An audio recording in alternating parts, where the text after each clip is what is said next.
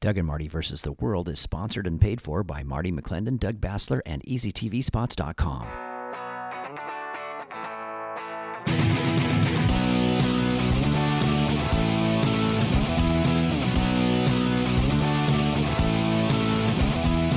Round one, go. Well, well, well. Good morning, good morning, good morning. I'm just trying to get a quick count. Marty, maybe you can help me out. I'm just gonna taking a quick inventory. How many uh, New Year's resolutions have you already messed up on? How about not even making them? That makes sense, right? uh, come on, dude. That's not even right. No, no, no, no. About, about half of them, I, have uh, uh come on. There we go. Come on. Fifty. You're fifty percent. Uh, you know, um, I do owe you a dollar.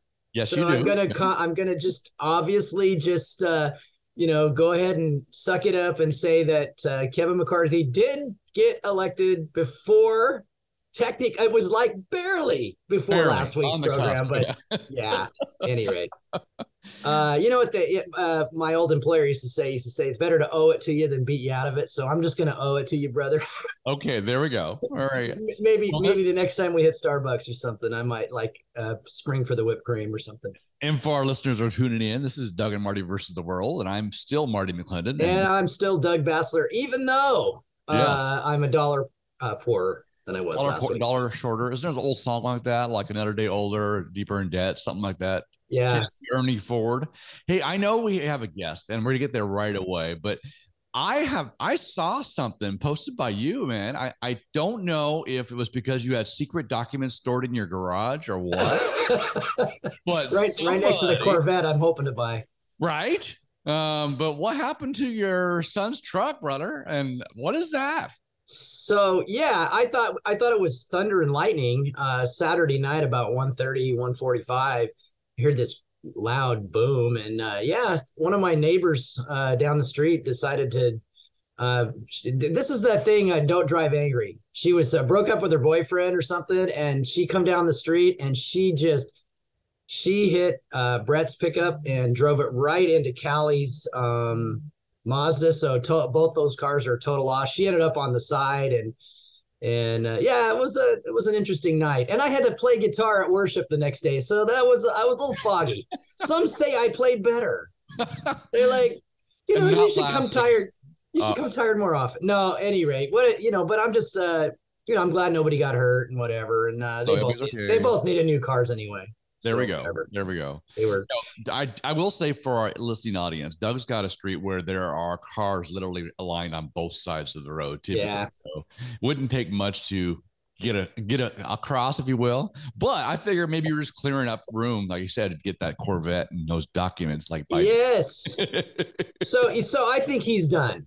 I honestly think this is the end of the Biden presidency. But um, you know, we can talk about that next week. We have an amazing uh, guest with us today. He's been with us a couple of years ago. We ran into him uh, uh, when he came over for the Roanoke conference. By the way, the Roanoke conference is coming up uh, next weekend at Ocean Shores, Washington. You can uh, find out just a, uh, Google the Roanoke conference, and if you want to come to that, I'll be there. I don't think Marty's going to make it this year, but um, always a lot of fun. It's fun to go to the beach, even in, in January, even though it's usually you know vertical rain and all that stuff. But and, and, we're not being sponsored by them, but we will say that it is the best time of the year to find out who's running for office, what's going on, what the plans are, kind of what the and it's a, a blast to get together with people that are in the battle together. So definitely yep. recommend it. So uh, last year, I we had the the distinct honor of uh, meeting uh, Brad Dacus. He's with Pacific Justice Institute, P- PJI uh, dot org. Uh, they do uh, an amazing job of fighting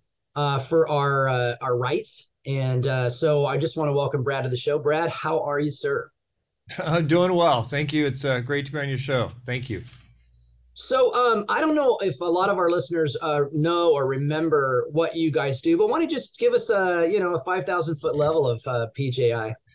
You bet. Uh, so PJI, we, we started it in, in 1997 with the help of Attorney General Ed Meese.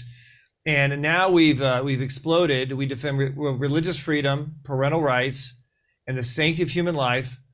Uh, we have uh, 27 offices in 20 states across the country, coast to coast, from Miami to Seattle, from Southern California to Boston, and many play, uh, you know, Chicago to, to Houston. So many places in between. Uh, we do all our work without charge. And what makes us sort of unique, because people may say, "Well, are they this group? Are they? Is that the is that the same as that group?" Um, what makes us unique is first off, we have more offices across the country than anyone else. We have a, a major ground game that empowers us to keep every school board, every city council, every state legislature uh, in check. Uh, we also are unique in that we don't just cherry pick a few high profile cases. Uh, we work hard to make sure that everyone gets help, that no one's left on the side of the road. And thirdly, we probably have more cases in active litigation. We have over 120 cases in active litigation uh, than any other organization of our kind, bar none. Um, and that's very, very important. Uh, so we're uh, we're very unique. Uh, we are the doers. People get the biggest bang for the buck. Also with Pacific Justice Institute, I encourage them to compare us uh, with others when they go to charitynavigator.com. I think it is. I think it's what it's called, charitynavigators.com, charitynavigator.com, and uh, we have the highest ranking. And they look at efficiency, transparency, integrity, and we have the highest rating of any organization of our kind in America. Now, I uh, personal experience, we know you've helped out several people, even in the Northwest, when they reach out to you, either through advice or bringing and having one of your colleagues come by and give a training or kind of give an update of what's going on as far as these these battles. And when you cover the fact that it's religious freedom, religious liberty, right? The right. parental rights, which is huge, it always has been huge, central to that, right? Right. It's right. things right in our alley as conservatives, as Christians, and understanding how it is the the question that glares or jumps off the page when you, when your opening statement there is you do it without charge. You know that right there is people want to know uh, how do you get paid then? I mean, you can't you know are you independently wealthy or how do you fund your efforts? But it can't it can't be cheap to do what you do. Yeah, well, my my grandfather, Mr. Vanderbilt, has funded. No, I'm just teasing. uh, That's fine. Uh, it would be nice. It'd be nice, but there is no Rockefeller Vanderbilt uh, on our board. Uh, no, the reality is uh, we're funded by moms and dads and grandmas and grandpas, and a good number of churches out there actually now are also supporting us because uh, they see what we do. They see that we're not just talkers. We don't just take on a few pro- cases and highlight them and work with a, a marketing team out of New York. And uh, we're a, a ministry first. And uh, many people may not understand that what I'm really the depth of what I'm saying there is that, that we really work hard to make sure everyone gets help and people realize that. And so we have a, a, you know grassroots support of people who see our results and they make a difference. In fact, I encourage people if they want to support us on a one-time or monthly basis, we have a matching gift campaign right now for our matching uh, for matching uh, uh support for every monthly donor. Um, they can just go to our website, or they want to get our, our, our legal insider newsletter. This is once a week. It's short. It talks about our cases. It keeps people updated. I strongly encourage them uh, to go to our website, and it's pji.org. pji.org. Uh, we would be here for days if I just talked about all of our cases and litigation. Um, so we're just going to sort of skim over uh, a lot of our, our, cases. But if people really want to get, keep up to date, and if also if they're a prayer warrior, you know, let us know because we have a, a prayer warrior list where we give certain emails out that we don't want uh, everyone in the world to know about, but we are things that nonetheless that we see the need for prayer and intercession for. Now, I know we want to cover these cases. I know you're going to cover some of them, and of course, I want to hear your story again because it's pretty inspiring as well. Yeah, the, being involved in this and who you are as a person. This right here, though, Doug and I talk all the time about unequal scales, about this two-tier justice system in America. You know how you have the little guy or the people trying to do just right uh, live their life, raise their kids, and so forth, and they end up in hot water. And oftentimes they don't have the resources or even the skill set or don't know who to reach out to to help them out. And so that's where it comes down to for all those that have a heart like Doug and I that are like, where's the justice, right? Where's God? What's God doing? And here's an opportunity where God is doing something through a missionary thing for those that are believers that want to see justice done for those that are following, right? Or walking in faith that are being challenged by big government, big corporation, big whatever it may be. This is an opportunity for them to go, hey, here's a place I can sow into. So I want to encourage them, right, Doug?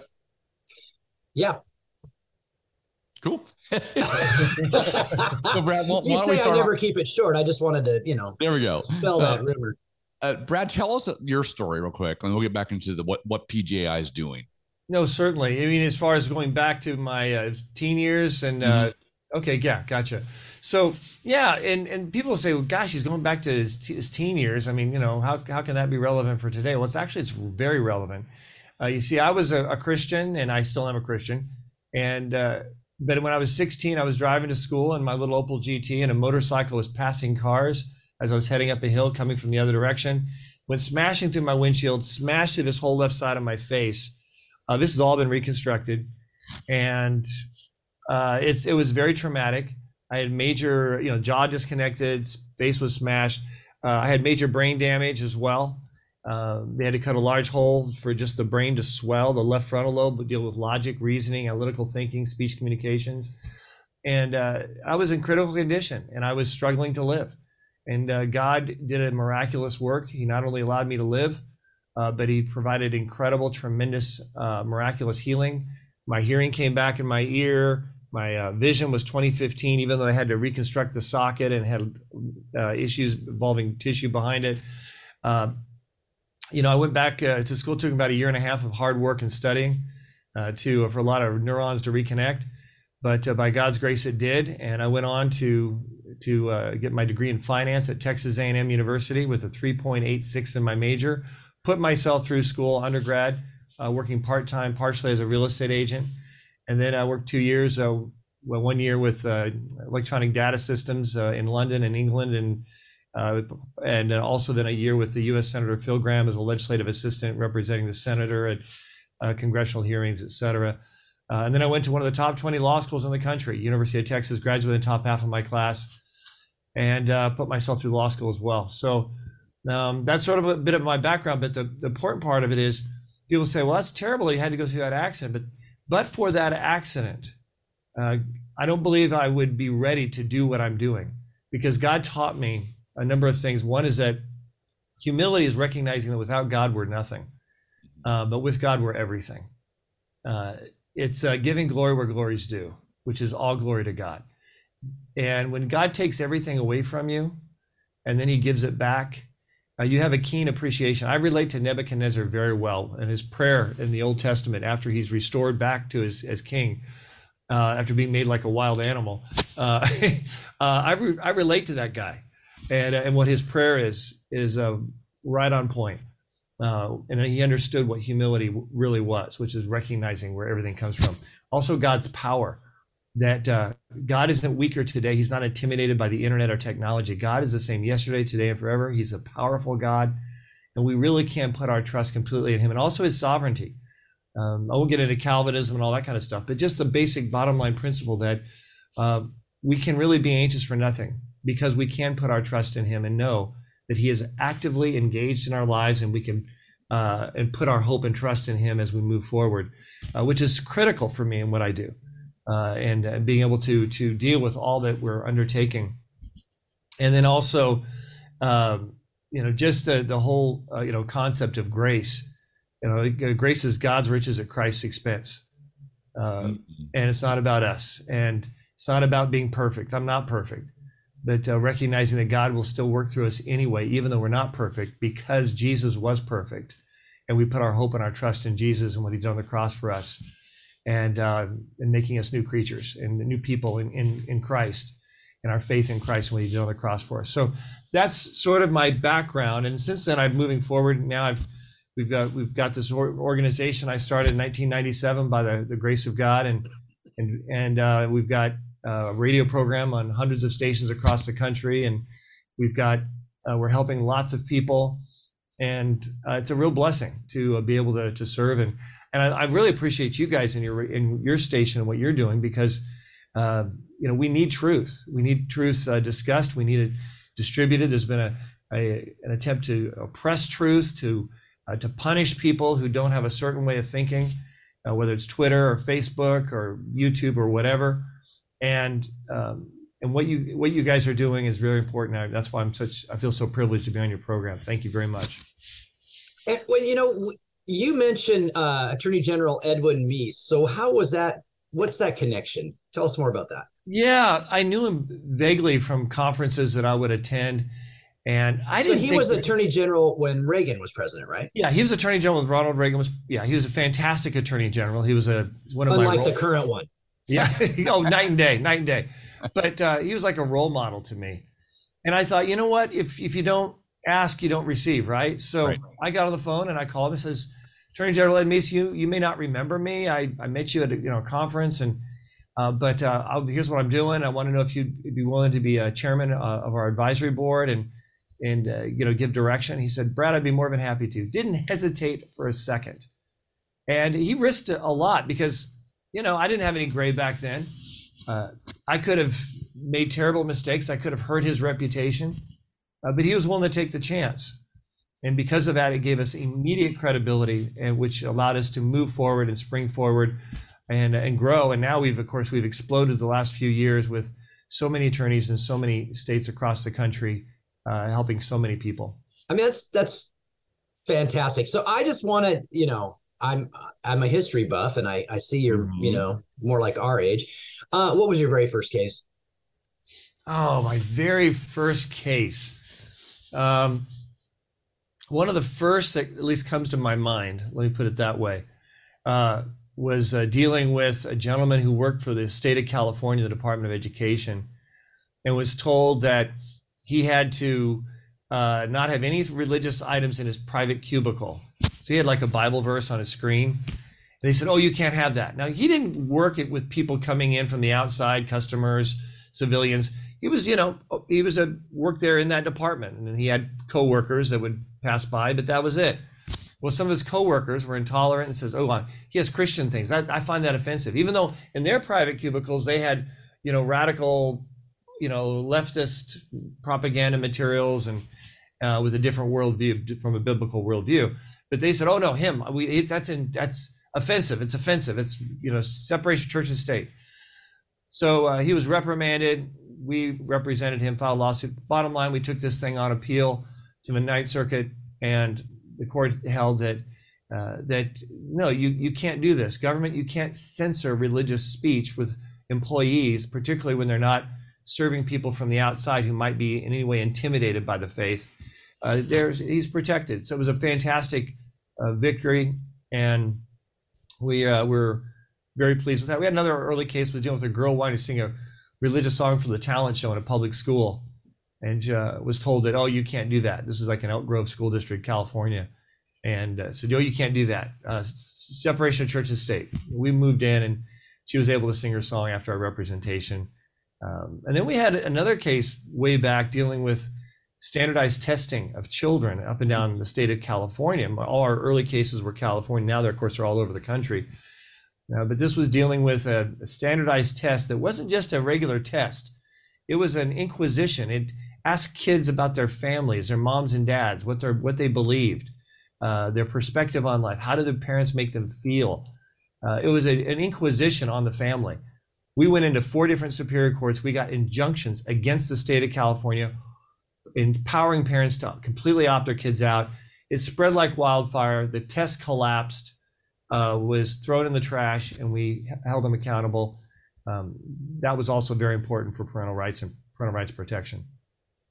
None of their business. Yeah, well, yeah. Think about, think about, the last 20 plus years, though, since then, what's happening with education and how now the, the parents' eyes are waking up.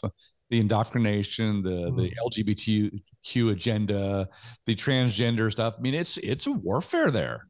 And so what? Yeah, what and you, and what we're hearing from Brad obviously is, is this thing just didn't just didn't start last year, mm-hmm. right? This is uh this is 25, 26 years of of of doing this, and um, it looks like it's a target rich environment.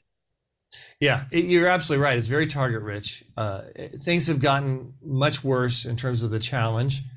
Uh, on one hand, in, in terms of what the children are being exposed to. You know, my wife and I wrote a book in about the year 2000 uh, talking about uh, you know uh, re- how to reclaim your school your public school all the things you can do to be a positive impact on public schools uh, but now uh, our latest efforts have been to empower churches to start church homeschool co-ops to try to uh, save as many kids as possible from what i call spiritual death camps which is public education Uh, yes, if kids are in public schools, yes, do everything you can to have a positive impact. Uh, don't leave a single one of them behind who may still be in those what I call spiritual concentration camps. Uh, but at the same time, uh, we're working very aggressively to empower parents in every way, shape, and form uh, to have uh, exercise other options, whether it's private schools, homeschooling, or this new configuration, church homeschool co-ops, uh, which is sort of like Little House on the Prairie, if you will, mm-hmm. where people are meeting in the church for their school and and the parents are working together uh, cooperatively and uh, really providing an alternative to families who in the past had no alternative and couldn't afford private education. We've seen a couple big groups down like Vancouver doing that in Washington State, uh, where it's a co-op and where like really thousands of kids, uh, parents are saying, you know, we're pulling you out of the public education. We're going to join forces. We'll have, we'll hire people within our group to teach certain subjects. I think that's fantastic. But since you have a bigger spread than we do across when it comes to the nationwide, are you seeing that everywhere or just in pockets? Oh, everywhere! Exclamation mark! Uh, yeah. It's uh, it's it's so exciting, and that's one reason, great reason we have all these attorneys across the country to help with state legislation, to empower it more, but also to help people on a local level and churches. Uh, it's uh, it's it's very exciting. The numbers, I'll give you some of the numbers. So uh, there's a there were uh, 5.8, 50.8 million children enrolled in public education a year ago. Um, that number has dropped by 1.4 million, uh, which is absolutely fantastic. Um, and that's a conservative estimate. Uh, homeschooling has been the primary beneficiary. It's has grown more than anything else, and uh, in terms of alternative education, uh, we're we're going to see it continue to grow. And as we have the more blue the state is, I believe, the more blue the school district is, uh, the, the higher rate of parents pulling their kids out. And it's, it's that simple. If public schools really want to survive, if they want the future of public schools as we know it to survive, uh, they need to be doing everything they can to adopt policies that are respectful for parental rights, uh, uh, examination of, uh, of curriculum to make sure it's academic and not indoctrination, um, you know, these are are basics, and school districts that do that will have a longer lifespan than those that don't. 100%. You know, I I I just was uh, remembering Marty. I was actually in Vancouver, Washington, back in '97, right. and um, that sounds like an interesting year. And my uh, daughter, my oldest daughter, was in middle school, and she had a little run in, and we went into the to meet with the principal and whatever, maybe her teacher, one of her teachers or something. And in the middle of the conversation, they go, Are you threatening us? Let's like out of the blue. And um, we're like, Oh no, we were just having a conversation. We pulled all three of our kids out of school the next day because we knew they were trying to set us up for something. Like what, you know, you, you know, just your your your discernment, like and so we ended up homeschooling those three. She was middle school. The other two were uh, grade school and they they've done better in life. They've gotten farther, done better in college, and uh, that type of thing. And then, of course, we had two more, and um, we didn't homeschool them. We went the easy way. We went Christian school. And that works. That can work as well. But I will say um, that uh, a lot of private Christian schools uh, need to be scrutinized very carefully. Uh, you know, some of them seemingly are religious and Christian, have a big cross in front of them and they can be bring in woke material, LGBTQ propaganda, uh, you know, especially you know Episcopal and uh, some of those mainline denominational private schools. Uh, parents need to be very cautious. But that said, there are some fantastic private Christian schools out there.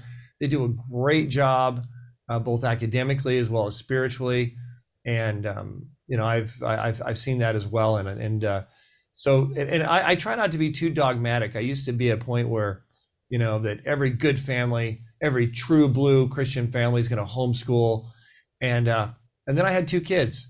Yeah. And, uh, and I, oh, wow. I learned that I learned that one of them taught me real clearly, clearly uh, this is not necessarily a good formula for for everyone. Private Christian schooling can actually uh, play a role there too. So I encourage everyone to really just be open to what God's leading them to do. But uh, what you said was very true. Private uh, kids from public from homeschools, uh, they, they are higher advanced academically. They have overall have higher scores on their SAT tests than kids in both public and private schools and mm-hmm. charter schools. And also, one of the you know, the, the propaganda arguments they say, well, these kids aren't going to be um, as socially uh, you know skilled. They're going to be sort of weird hermits and and not be able to adapt to society. Well, the, the facts are uh, that these kids will actually advance faster in corporations. Studies show than kids from private schools or public schools or charter schools. And you can't advance faster in a corporation unless you have a high emotional quotient and people skills and communication skills, uh, which are actually uh, complemented through homeschooling and homeschoolers working together. Well, ultimately, it's it's about being involved with your kids. Right. They're your they're your kids, you know, and that's that's really kind of the battle, right? For you, it's like whose kids are they? This is what uh, caused uh, Youngkin to get elected in Virginia. One of the main causes, like the yes. his opponent was saying, we don't think parents should be involved in children's education, and I'm like, hello, and parents said, uh, no to that, and so I think that's that's really the main the main focus, correct? Oh, you're absolutely right. And the reason he won, the issue, and the reason he won was parents' rights. That was the issue, and that that is carrying over as an issue across the country. We saw it part in to some degree in this last election, but I think we're going to see it more and more as we see blue states and and some school boards uh, not to get the message. In Texas, there were a lot of school boards that flipped from being liberal, woke, teacher union controlled to being parent controlled and uh, making the proper changes. In fact, we at Pacific Justice have model policies for school boards to adopt. And uh, we're actually working on a, a special Zoom call for all newly elected and existing elected school board members across the country to help empower them to be more, more effective now that they have positions of influence. I You're listening that. to uh, Doug and Marty versus the World. Our guest today is Brad Dacus with Pacific Justice Institute, and that's pji.org. If you're just joining us, and uh, so Brad, I I have a, a kind of a, a I don't know mechanical question. It would seem to me that you need a different caliber of attorney to to be on your your part of your group. How do you find these guys and gals? Uh, um, it's not easy. Um, it's not easy because we don't just want an attorney who's a competent, skilled attorney. They also need to have high ethics. Uh, they also uh, need to have some expertise that actually contributes to what we do. And most attorneys out there don't have that expertise um, eh, from any angle necessarily. Some do. And, uh, and then we also have to have attorneys who are uh, not only believers and uh, committed in their walk with Christ, but also have a humble heart. Uh, you can be a, a, believer, but still have uh, as your end game uh, to be the most recognized attorney to argue for the Supreme Court. I mean, we, we get that. And so we want, we want to work with attorneys who are team members, who have humble hearts, have servant hearts, um, and yet have a high competency and skill set and share the vision of what we want to do uh, in this particular area of law. Okay, okay so you've got so you've got this this list. Where do you find these people? Because you know the old joke, you know, what do you call ten attorneys on the bottom of the sea? A good start. Yeah. You know, where, what is that? you know, what is? Now, how do you? Where are they? Yeah. Uh, well, they're they're um, they're across the country. Uh, here's how we find them, though. Uh, first, I mentioned on programming, on my radio program and other programs like just now, uh, the fact that we're looking to hire more attorneys. Uh, you know, that's uh, that's part of it. In fact, uh, we also use other um, techniques, which is giving notices to uh, law schools or legal organizations like Christian Legal Society, Federal Society, where you're likely to to find an attorney more likely to fit in with what you're you're wanting to do. And, and then we have some some secular recruiting methods that we use as well. It's a lot of uh, a lot of work, and uh, but the people who are part of our team, you know, they're uh, they're great attorneys. They're, they're team members. They work together. Uh, they're cohesive. So when one when one PJI attorney is representing someone, there's a whole team of attorneys working with that attorney. It seems to me, you know, kind of in the whole, you know, marketplace ministry, you know, quote unquote thing that you're you're looking for attorneys that are called to this, that they're called to really to justice, to to doing the right thing. Um, you know, I, I've heard that in law school, a lot of times when you take constitutional law, they never actually read the Constitution. right? It's it's more about the cases and the court. They, they don't really do um, the Constitution. So, do you Right. require your attorneys to know the Constitution, bro? Yes, uh, that's a good point. Uh, it is true, actually, that I would say 99%, maybe 98% of the attorneys in the United States have never read the Constitution, the entire Constitution. That is astounding. Say that again. I'd say 98, 99% of the attorneys across the United States have never read the entire Constitution. Wow. So it's as Now, bad as they've had- Congress. Now they've had constitutional law courses, absolutely, and they're tested on the Constitution, but it's only certain parts of the Constitution, and you know it's it's a shame, Yeah, but yeah.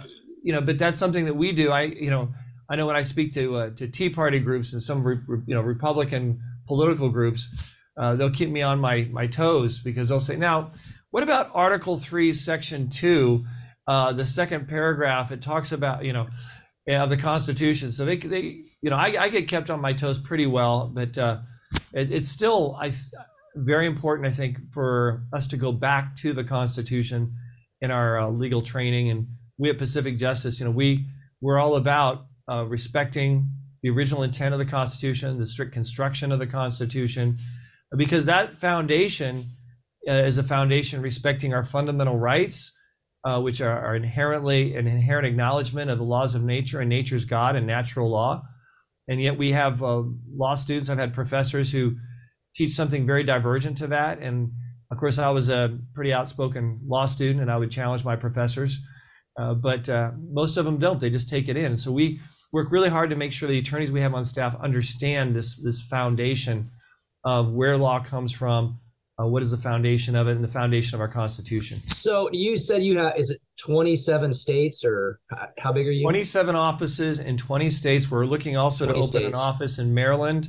Right now, we're looking for an attorney in Maryland, um, also in uh, Tennessee, um, you know, uh, Colorado. Um, you know, those are places uh, we need to new another fill that office. We've opened Washington was one of your early states, right? We have, we have we have two offices now in Washington. Wow. we have. So uh, yeah, we're looking for one in Oregon also. We're looking to hire an attorney for the Oh yeah, we, we need and, one. and also Oregon. southern in Southern California. We're looking to hire another attorney in Southern California. Yeah, California is it's a lost cause. You guys just move out. I'm kidding. um, no, We've got, a, So, uh, we've got a great constitution and we've got a great Supreme Court. well, that's what I was. And- That's what I was gonna say. Is like Yeah. now, if do do because of these, like here in Washington State, our state constitution is even more rigid than the federal constitution on a lot of these rights, and yet we still have a state, you know, legislature, governor, et cetera, that are you know wholly ignoring it right so are your attorneys also required to you know know the state constitutions and things like that or do you typically stay at the federal level No, that's a good question. Um, some organizations will just argue at the federal level and they just just the U.S. Constitution and that's it.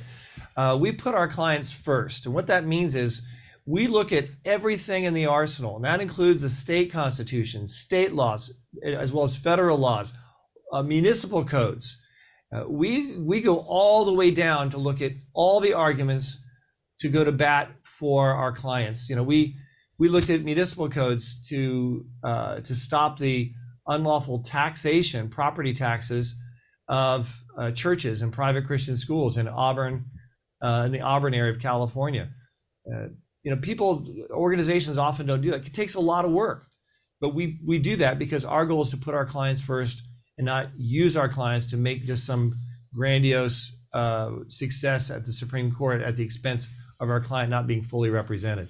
so let me ask you this do you win Oh yes, uh, we win uh, many more, t- many many more times than we do than we uh, don't win. And well, part of that reason is because number one, our, our attorneys are hard workers.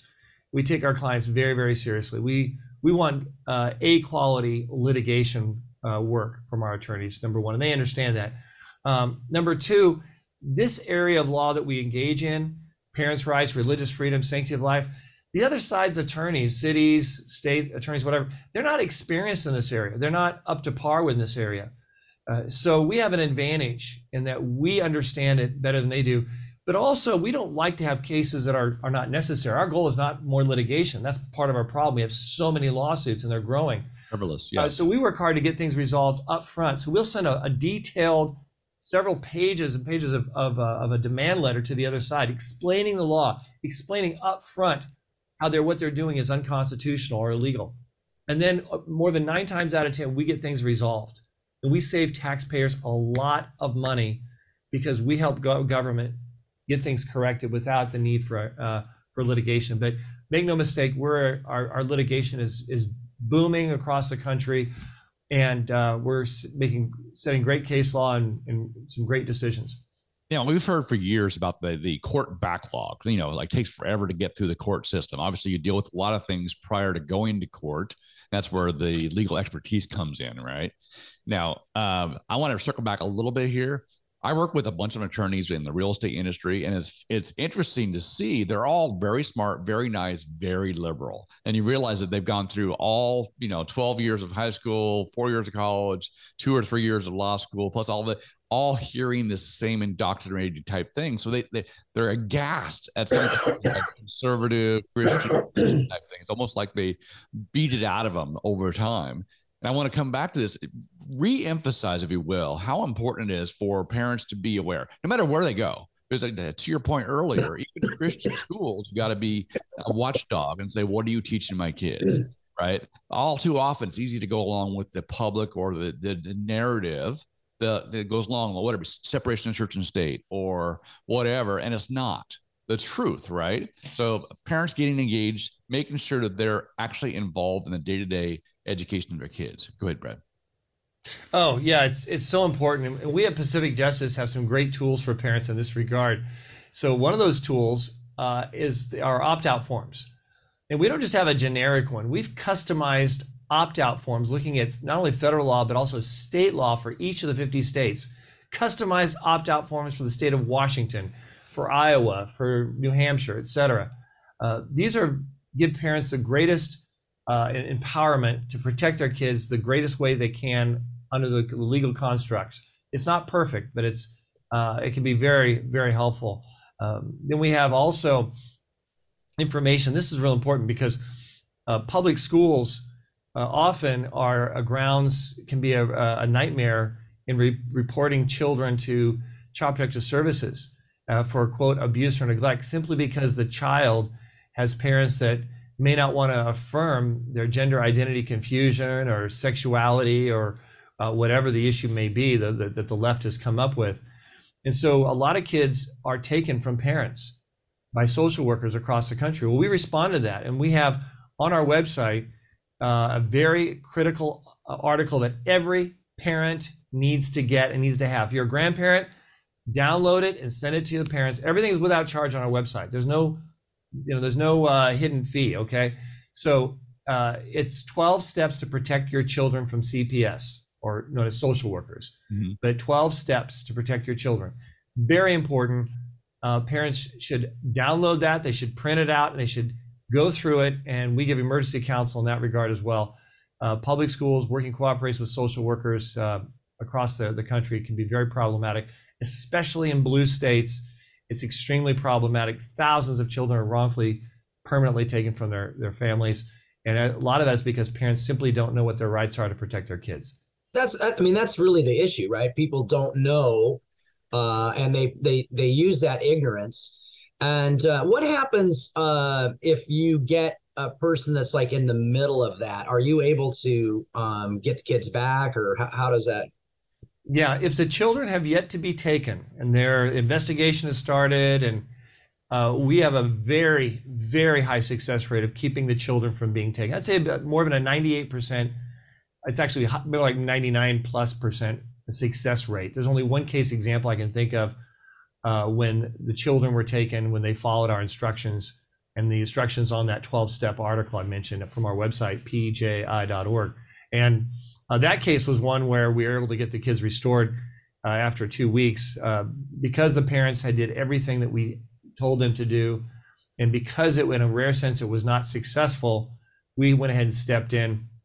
Another example of where we stepped in was dealing with a child, 16 year old. She was going to said she wanted to be a boy. Told her her teacher, told the school counselor, told the social worker. She was taken from her, her Christian home they were going to start the injections and the procedure to, to change her quote unquote to a boy. Um, Well, we were contacted. We went right into court. We got it halted, uh, prevented. And at the end of a litigation, the girl said, You know, Your Honor, actually, I think I changed my mind. I think I just want to stay being a, a girl. And uh, we saved that girl from being phys- physically mutilated. Yes. And, um, and uh, so we, we've, we're on the, the cutting edge uh, in these issues and, uh, of parental rights. Uh, some organizations don't even do parental rights, by the way. I, I know one organization, they, they just, they'll just stay away from it, or they won't get involved in controversial issues. We're like, for example, we're leading the nation across the country in the cases defending people who are told that they uh, have to compromise their faith in order to keep their job. They have to be vaxxed, even though they feel convicted that God does not want them to be have the controversial COVID nineteen vaccinations or boosters. Um, some people have different opinions, but uh, our goal is to make sure that people of faith do not are not purged from the workplace. And had we not stepped in, there would be hundreds of thousands, not just thousands, hundreds of thousands, uh, probably who do not have their jobs. And we've restored uh, thousands of jobs uh, to people who lost their jobs and, and prevented many, many more from losing their jobs. That's huge, very huge, especially in the last thing. And it's not the end of this whole government totalitarian shutting things down, forcing the vaccination, to have your religious uh, liberties and freedoms protected. So when people stand out in faith like this, too, we know in the public sector or private sector, when you go woke, you go broke. We've seen it all across from Disney across public schools typically are controlled by these unions that have a very a monopoly, if you will, uh, where the money funds the education, then it goes through the unions, and of course goes to the teachers and whatever. So there's hard to make change. It's not about the kids. So in Washington State, where you have Planned Parenthood involved, and you have uh, these health clinics that can allow children to get abortions at 13 without parental notification, when we they push this transgender ideology, like you said, taking their kids from their parents when the parents aren't involved, this is great to have someone a champion to say, parents, you have the you have the authority first of all and the right to protect your own children. You have options to pull them out of school or you have options if they're in there to be engaged and to be involved. And if you get in trouble, if they come against you, there's a place people like PJI and Brad here to come to your aid and rescue, right? Absolutely. We we are here. Uh, you know, when we were dealing with those Title VII cases uh, for religious objections to to to vaxes, um, the uh, there were two very very large organizations. I call them and found out they're not going to they're not going to take any of them. Too controversial. Uh, too too many people needing help. I said send them all to us, and uh, we took and we've helped every single one of them. Uh, and and like also like with with churches and private schools and synagogues, you know those were shut down in blue states much longer, and it was tyrannical. Everything else was opened up except churches. And so we stepped in and we went into court. We went to the Supreme Court in the Gateway Church case. It was our case. We took it expeditiously all the way to the Supreme Court. We got a six to three decision ordering Governor Gavin Newsom of California open up those churches now. And he did, and it sent ripples across America. And since then, since that time, uh, governors of, of, blue states are now on the defense. And uh, we saw the governor of New York just recently defeated in one of her mandates uh, just, just, just this, this week. So I think we're going to see uh, more and more successes moving forward uh, and then on, on land use, we've helped churches. Right now, we just had a, a big victory before the Ninth Circuit. We just found out the Supreme Court's going to let our victory stand against the city of Salinas. They said a church wasn't allowed in the downtown area to be able to move to the other side of the street. That's all they wanted to do because they had a, a larger facility. They said churches, no, we're not going to let you because uh, churches aren't fun enough. Fun enough. That was that's not my that's the word they used. They used a word with only one must syllable. Not have been to my church. Yeah, I mean, you know, they could have at least used a word with two or three syllables, try to sound a little more intellectual. But they said, no, no, churches aren't fun enough. And uh, we had to take it to the Ninth Circuit to prevail on that, but it sent great case law precedent uh, from uh, across the country. And we're, uh, you know, we're, we're, we're, very busy on the West Coast in particular, but we're keeping very busy now in New York. Is we've got uh, two offices in New York, and uh, all across the country, we're keeping very busy on on defending religious freedom, parents' rights, and the sanctity of human life. Sanctity of human life, let me touch on something else. We're defending you know, uh, uh, two of the largest pro life clinics in California. State of California, they're trying to find a way to shut them down since Roe versus Wade was overturned. But now we're also defending people on, on death row, medical death row, who are about to, um, who may die because they're being denied organ transplants because they're refusing to get the vax. even though studies show that the vaccine actually increases the likelihood that the body is going to reject the organ. You know, don't confuse me with the facts and science. We've got 7% of the hospitals with organ transplant organization sticking to that position that you have to be vaxxed. And so we're going going to bat for uh, dozens and dozens needing help in this area um, to make sure that they, they get the pr- protection. We've already saved the life of one from uh, University of Michigan's medical institution that was cultically dogmatic about requiring the vax, even though it was scientifically not supported, it was going to cost the life of someone waiting for a critically needed organ. Wow. Right there, we've you seen know, that story after story, Doug, where people were taken off the transplant list because they wouldn't take the vax. That right there is you're sending them to their death. That's murder. Uh, right. It is through administration. So good, Doug. Yeah. Yeah. I just, you know, one of the things that I hear from people all the time is, you know, how how can I make a difference? What, you know, I want to be salt. I want to be light. You know, I watch Tucker every day. I bought the pillow. what else can I do? You can go to pji.org and you can make a donation. You can give these guys 10 bucks, 20 bucks. Some of you can do a lot more than that. And everything help. It's like the widow's two mites. These guys are in there every day and you don't know what could happen. And um, but what we're seeing is, is particularly with these two church cases that he just mentioned, and these parental rights cases, and these transplant cases, these things are having huge reverberations throughout the country. And so this is a great investment. I want to encourage you.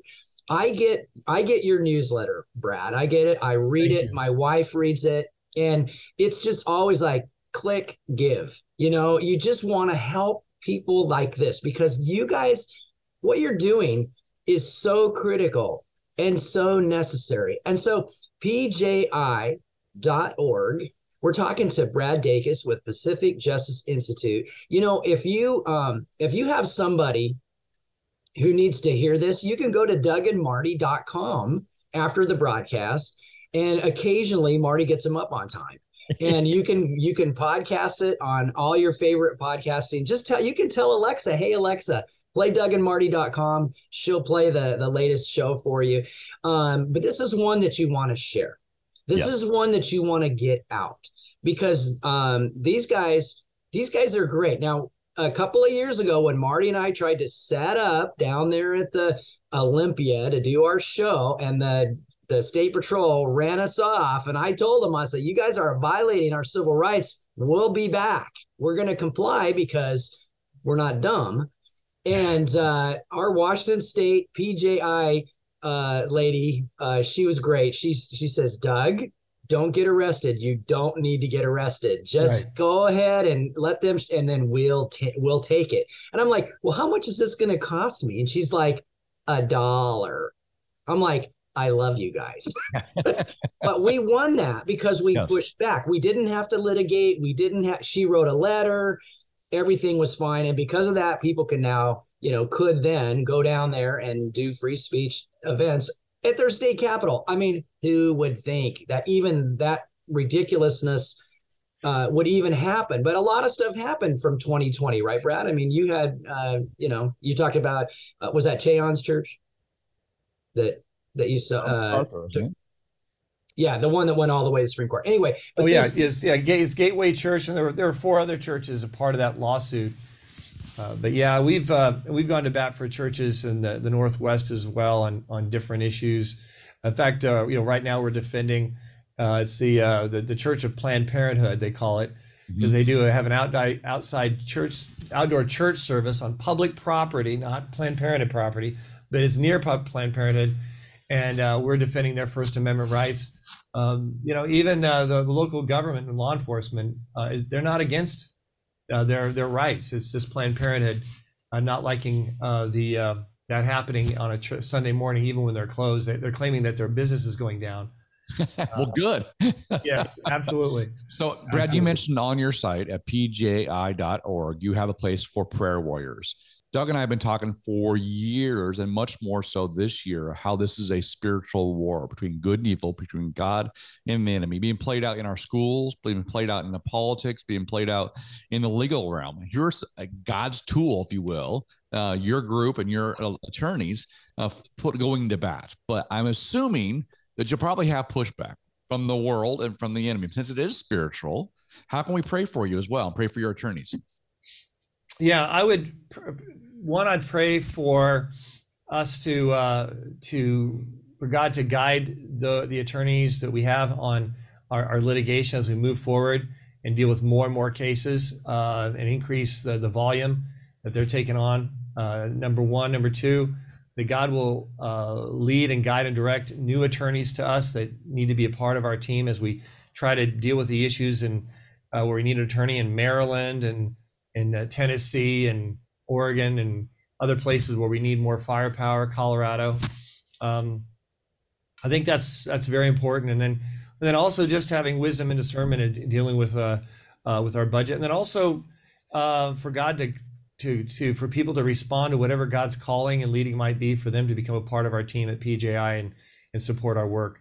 Um, we have, like I say, a, a monthly uh, giving pro- program that's have a, being matched dollar for dollar for every month in the in the uh, in this year in 2023. Uh, for those who become a, a, monthly supporter of any amount, um, you know, we don't want people ever to, to give to or support uh, based on being coerced, or we just don't do that at PJI. We do want people to pray about it and really respond to the Lord's direction and to what role they're you know there to play, and and we respect that no matter what it is. You know, one of the things I just love about the Bible and and being Christians and all is that, you know, everybody has a job to do. Everybody can't do everything, but everybody can do something. And what we love about PJI is that you guys you stay in your lane. This is what you do. But in order for you to do what you do, other people need to take risks. Other people need to step out and say, "No, you're not doing that to my kid." Other people need to stand up and say, no, you're not shutting my church down. Other people need to say, no, I'm not taking this vaccine and you're not firing me. There has to be there has to be all of us doing our bit, right, in order for you to do your bit. If nobody stood up, if, if everybody was intimidated and whatever, then there wouldn't be any need. Because you know, I, I what I always say this: the, the popular speech doesn't need to be protected. It's only the unpopular, right? Right. That's the speech needing the greatest protection is the speech that is the most unpopular. And unfortunately, uh, truth is very unpopular in some parts of our country and many cities of our country, many school districts in our country. Uh, and that's why we have to, to step in to make sure that, uh, at the very least, we have an even playing field where truth and love can can go out and have an impact and not be silenced. And I've never in my life ever dreamed that I would see the silencing and the censorship that we have seen on a macro and micro level than we've seen in the United States. And once again, God's blessed us with a great Supreme Court, great appointments by former President Donald Trump at the circuit court level, the, you know, the, even the district court level. And uh, we're going full throttle forward, more aggressive than ever before uh, to uh, correct a lot of these wrongs that have taken place and really shore up these freedoms and opportunities we have to be salt and light to a nation that needs salt and light like never before. Well, we've only got a couple minutes left in the program. Would you mind just telling us? You know, we were talking about some cases. What what are you working on right now that you're uh, excited about? Yeah, well, uh, in addition to what we've talked about, um, we have a case in uh, in Oregon defending two teachers that were were fired because uh, their objection to using certain pronouns and violate their conscience. They also uh, didn't want to uh, hide material from parents. So because that was their position, they were fired. Well, we've got them rehired. Now we're suing for monetary damages. And I think that's that's very important. Uh, we have pronoun cases uh, in the country, and we also have cases, um, you know, dealing with, um, you know, the issues of of uh, boys going in girls' locker rooms.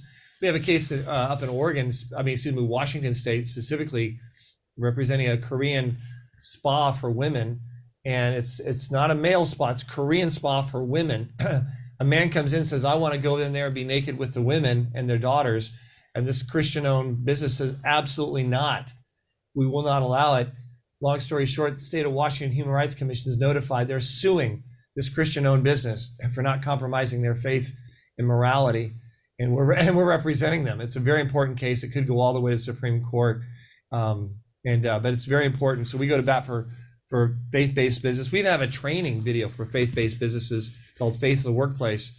Uh, we make available all across the United States to help and empower Christian-owned, uh, faith-based owned businesses as well. So um, yeah, we're uh, we're getting very very busy uh, moving forward, and uh, we've uh, we got we're defending people in the military who are still not rehired because of their their faith and religious convictions. Um, and then we've also been very actively involved in even empowering churches to to know what their rights are, to have their voice heard, and we have a whole office helping churches do like voter registration and things like that, which we know in the long run will have a big impact as as uh, the, the voice of truth and love is, uh, is heard from a biblical worldview, uh, not just in the courts, but also at the polling places as well. I, know, I was, uh, I was thinking, reveal, brother. Yeah, go, go ahead. Go ahead, Marty. I said, I love that because the truth is coming out piece by piece by piece. Uh, people's got their blinders on. They've been conditioned not to believe it, but it is coming out to your point. Good, Doug. Yeah, so good. You know, and I, I love what you were talking about the appointments and stuff like that. But, you know, a lot of these uh, judge positions, they are positions that are elected as well, particularly yes. at the state level, county yes. level, et cetera. And so I'm really hoping that we can uh, uh, recruit more attorneys to run for judge, right? And uh, a lot of times uh, our uh, judges are bad because we don't have anybody that steps up. So if you can help us with that, Brad, we would totally love that. But we thank you. Our guest today, Brad Dacus with the Pacific Justice Institute, pji.org. Get over there. There's resources for you, there's videos, there's all kinds of things, even based on our individual state. Man, how the time flies, Marty. What is the deal? Oh, so, and one, one more quick thing before I forget. Our attorneys out there are ready to, to speak to your group, to your church, all throughout the United States. So don't hesitate to contact us to have one of them speak without charge to give a an important inspirational update to what's going on. Sounds fantastic. PJI.org. This is Doug Basler. And Marty McClendon, Doug and Marty versus the world. See you next time. Bye bye.